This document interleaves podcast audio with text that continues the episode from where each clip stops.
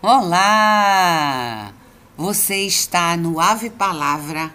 Eu sou Bernadette Bruto e trago um programa muito especial.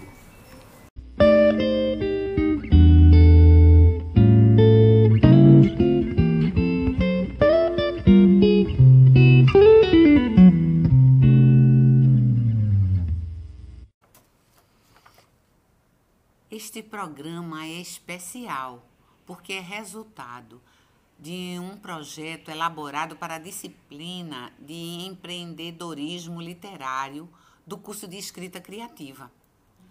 Assim, não poderia dar continuidade a este programa sem antes contar com a presença e participação das professoras da disciplina, como de alguns colegas que puderam atender ao chamado. Gratidão a todos. Portanto, Hoje teremos uma polifonia, uma variedade de poemas e contos de especialistas em escrita criativa e intercalando os poemas e contos, a mensagem das professoras e escritoras Patrícia Tenório e Moema Vilela. Está no ar mais um Ave Palavra.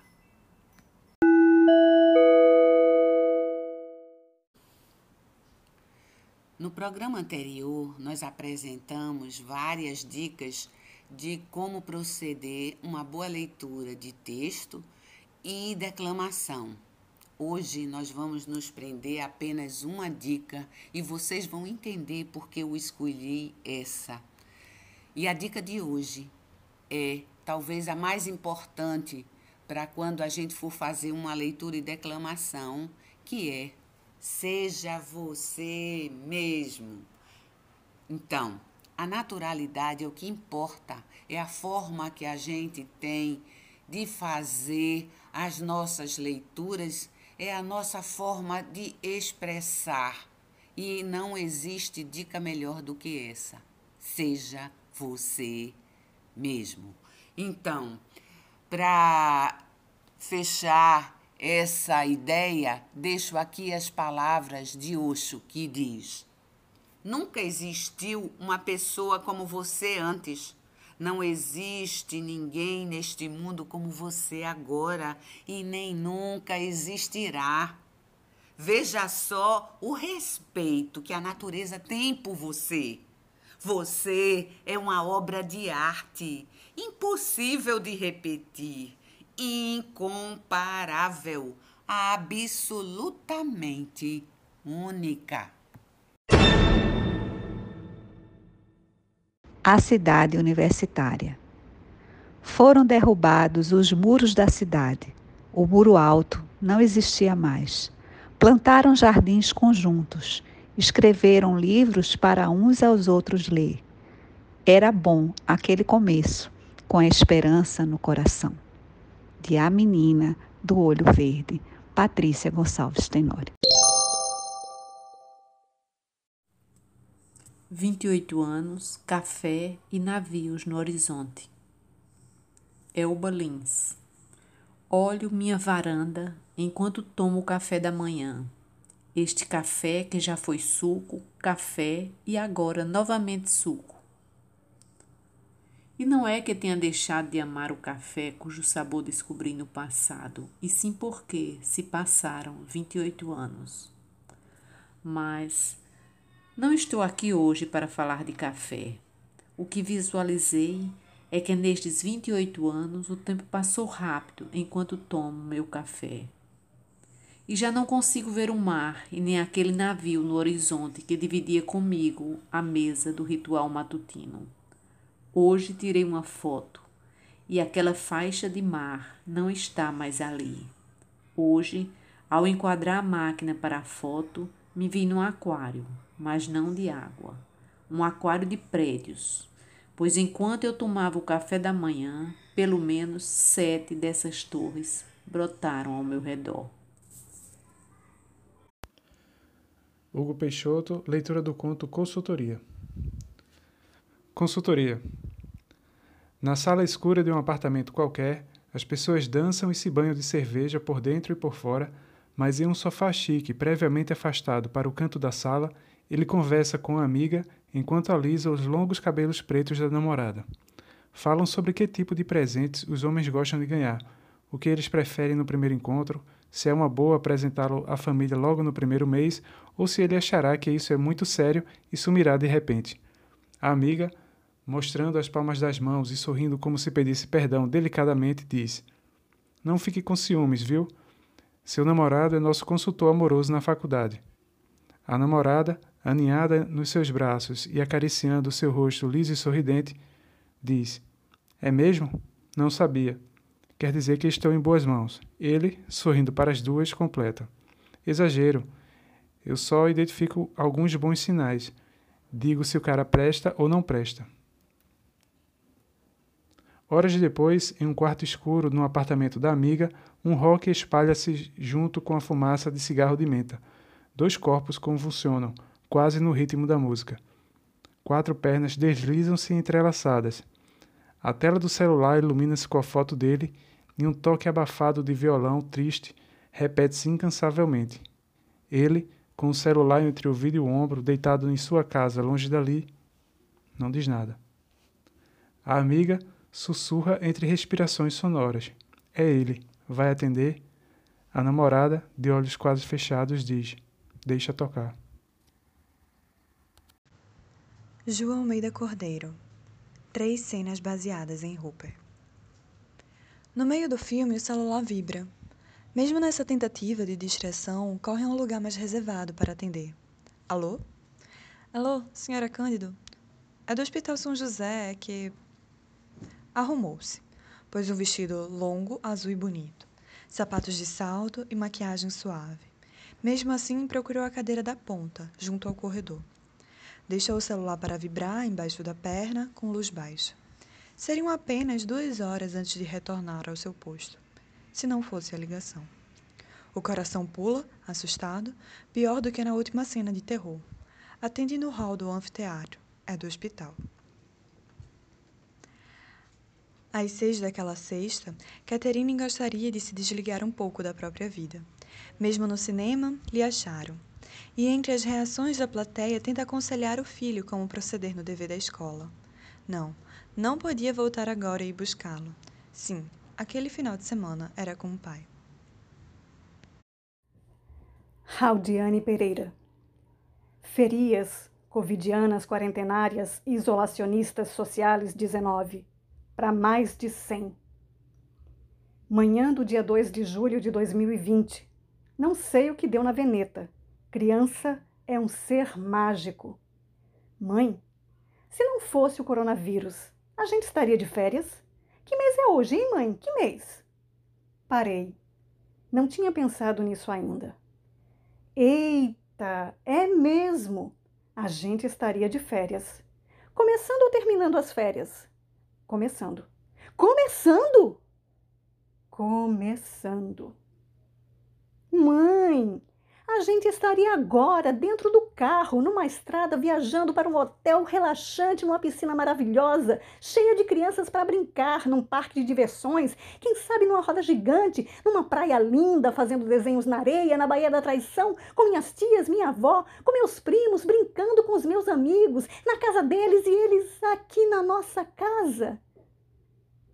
E a gente aqui na nossa casa. Uhum. Há 108 dias. Raquel Rocha, minimalista. Ela começou doando roupas, sapatos e adereços e mantendo no guarda-roupa exclusivamente o que usava. Passou a usar sacolas ecológicas para as compras e com o tempo comprava tão pouco que uma única sacola era suficiente. Aos poucos, já nem era mais um ato de reflexão. Diminuía a quantidade de alimentos que ingeria e, num movimento parecido com o de uma tripulação que joga o estoque de alimentos no mar para a embarcação não afundar, ou do capitão que joga sacos de areia do balão para subir mais alto, começou a se livrar dos móveis de casa e cada espaço vazio do lado de fora era uma sensação de paz em expansão do lado de dentro. Logo, a casa estava totalmente vazia. Restavam apenas as plantas no jardim. Enviou vasos de presente a amigos e deixou as enraizadas diretamente no solo. O mínimo possível. Submergia de tanta exterioridade e a cada desapego uma mulher real se desvelava de forma sedutora. Nesse caminho irreversível, deixou de se maquiar, parou de usar perfumes e desodorante e, como uma cebola que se livrasse das próprias cascas na expectativa de alcançar o seu núcleo, passou a andar nua. Sentia-se mais perto de si ou menos longe. Estava no caminho certo, mas distante. Quando não havia mais nada material para se desfazer, decidiu se, decidiu se livrar do imaterial. Deitou na terra adubada do jardim, ao lado das plantas enraizadas, como quem se entrega aos céus sob sol, chuva, luar, entre mosquitos, fungos e minhocas, para esvaziar a si mesma. E não havendo mais absolutamente nada, transcendeu.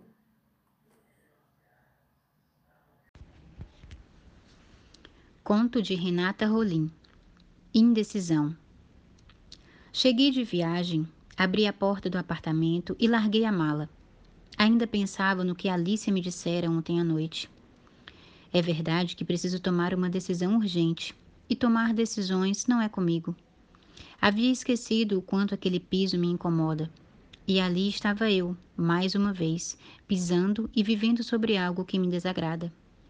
Não é à toa que Alice ocupa esse lugar em minha vida. Sempre tão sensata.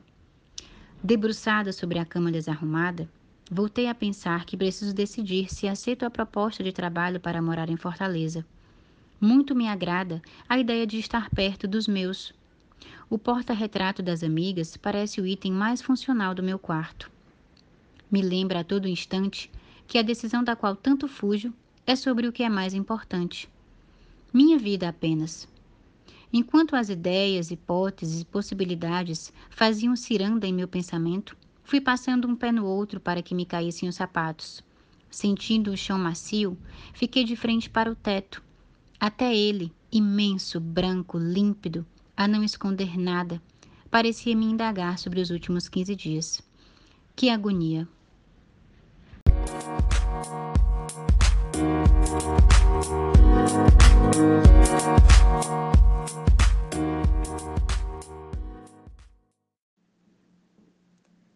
O problema da verdade e da grande literatura é que elas chafurdam em ambiguidades, questões não resolvidas, nuances, contradições. Não se engane, disse Charles Simic.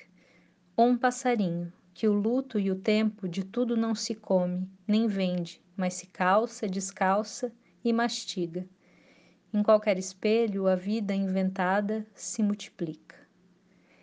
Esse é um trecho do poema Anunciação, que está no livro A Dupla Vida de Dadá e eu sou a Moema Vilela.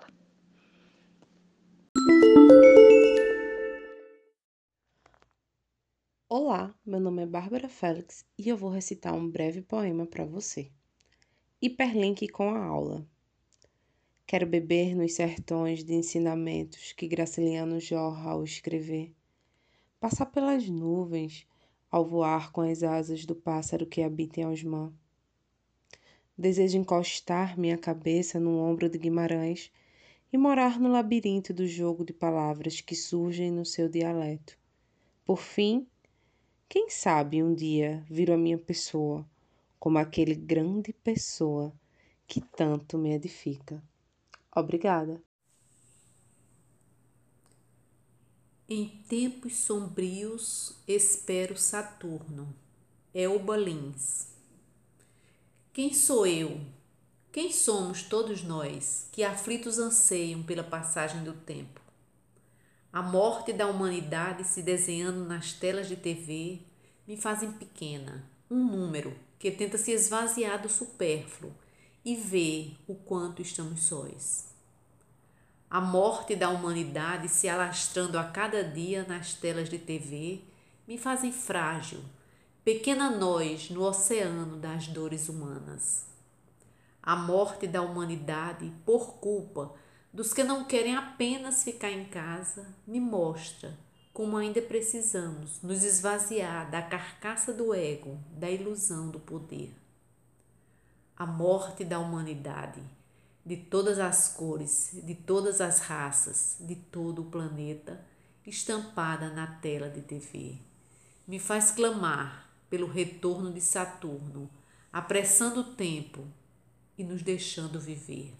Saturno, Senhor do tempo, acelera os relógios para que esse pesadelo acabe. Hugo Peixoto, A Mudança de 92. Na última viagem do caminhão, trouxeram a máquina de lavar, duas caixas, eu e meus irmãos gritando para o mundo. Chegamos. Painho, ele quer me empurrar daqui de cima. Acima, só o céu alaranjado das cinco. Lá embaixo, o chão era barro, e tudo que era canto era mato o que manhã logo proibiu: pode ter cobra. Tinha uma cerca de arame que nada dividia. Em volta tudo era rua ou tudo era casa. Reboco só na sala e nos quartos, para não dar alergia. O resto era tudo tijolo ou chapisco. Enquanto manhã tomava banho, painho já pronto abotoava a camisa, parado no meio da sala, e percorria as imensas paredes com os olhos, do contrapiso ao teto torto, procurando algum defeito deixado pelo pintor nas únicas paredes caiadas. A gente vai fazendo aos poucos. Nesse dia, a casa mudou-se para o meu coração. João Almeida Cordeiro. Mary Shelley contrariou a regra. Mary Shelley contrariou a regra. As regras, várias, todas elas. Um bom romance só se faz depois dos 30, 40 ou mesmo 60. Mulher não escreve. E o que é essa narrativa, esses monstros? Mary, o que você fez? Ele está vivo, até hoje está vivo. Assombrados, lemos outra vez. Esse Vito é um verdadeiro monstro. Mas Frankenstein é um monstro. Exatamente, Frankenstein é o sobrenome de Vito. E qual é o nome do monstro? Victor não deu. Deix... Criou e deixou solto no mundo, sem orientação nenhuma. Isso é um pai? Isso é um pai? Quem é um monstro? O que é ser monstro? Vai, Mary, uma pista. Leia outra vez. Mary, quantas outras não tiveram a tua sorte? Sorte? Sendo mulher, acho que precisava de um pouco de sorte. Esses homens, aqueles homens. O que faz uma mulher? Raudiane Pereira. Filho futuro. Tua mão macia cabia inteira no meu beijo, e teu corpo inteiro no meu peito, e teu bumbum inteiro na minha palma, e tua vida inteira na minha barriga. Meu bebê mudou, e o amor deste homem abriga inteira minha alma. Raquel Rocha, sem título. Vai doer tanto em mim teu se aquietar num canto, teu se alojar num peito. Vou lembrar a partida do riso seco, econômico, lateral, na boca quase imóvel, e microscópicas contrações, restos de beijos onde eu dormi e nunca acordei. Vou adoecer gerações futuras por presenciar teu estado de graça nos meus piores pesadelos, pinceladas de marrom se aquarelam em outro tom que não o meu.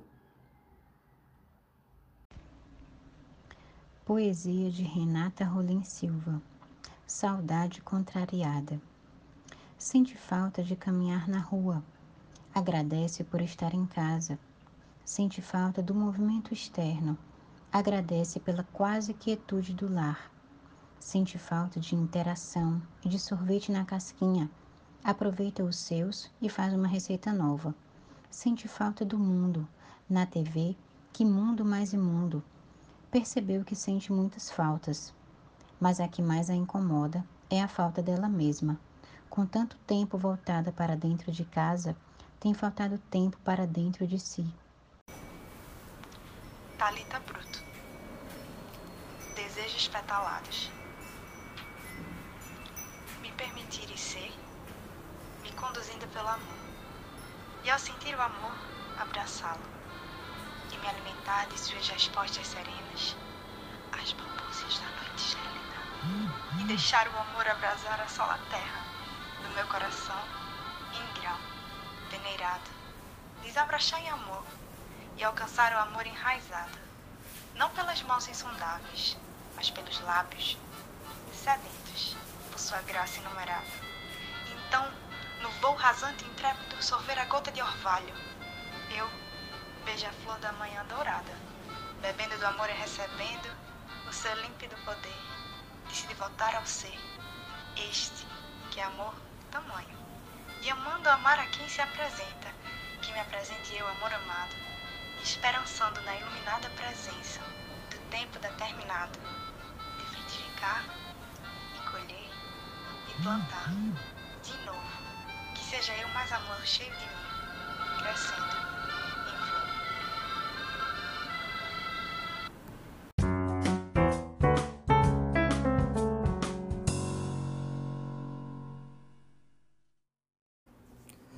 Hoje tivemos diversos contos e poemas para apreciar, como também várias formas de expressão.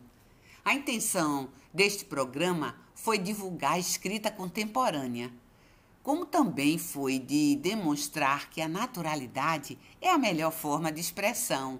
E por isso mesmo agradeço a cada participação, que foi muito especial e nos demonstrou que não existe uma maneira ideal, mas sim uma variedade. E como aqui ouvimos, todas muito belas. Espero que este programa tenha estimulado você a se expressar. E não esqueça, você é uma obra de arte impossível de repetir incomparável, absolutamente única. E até o próximo Ave Palavra.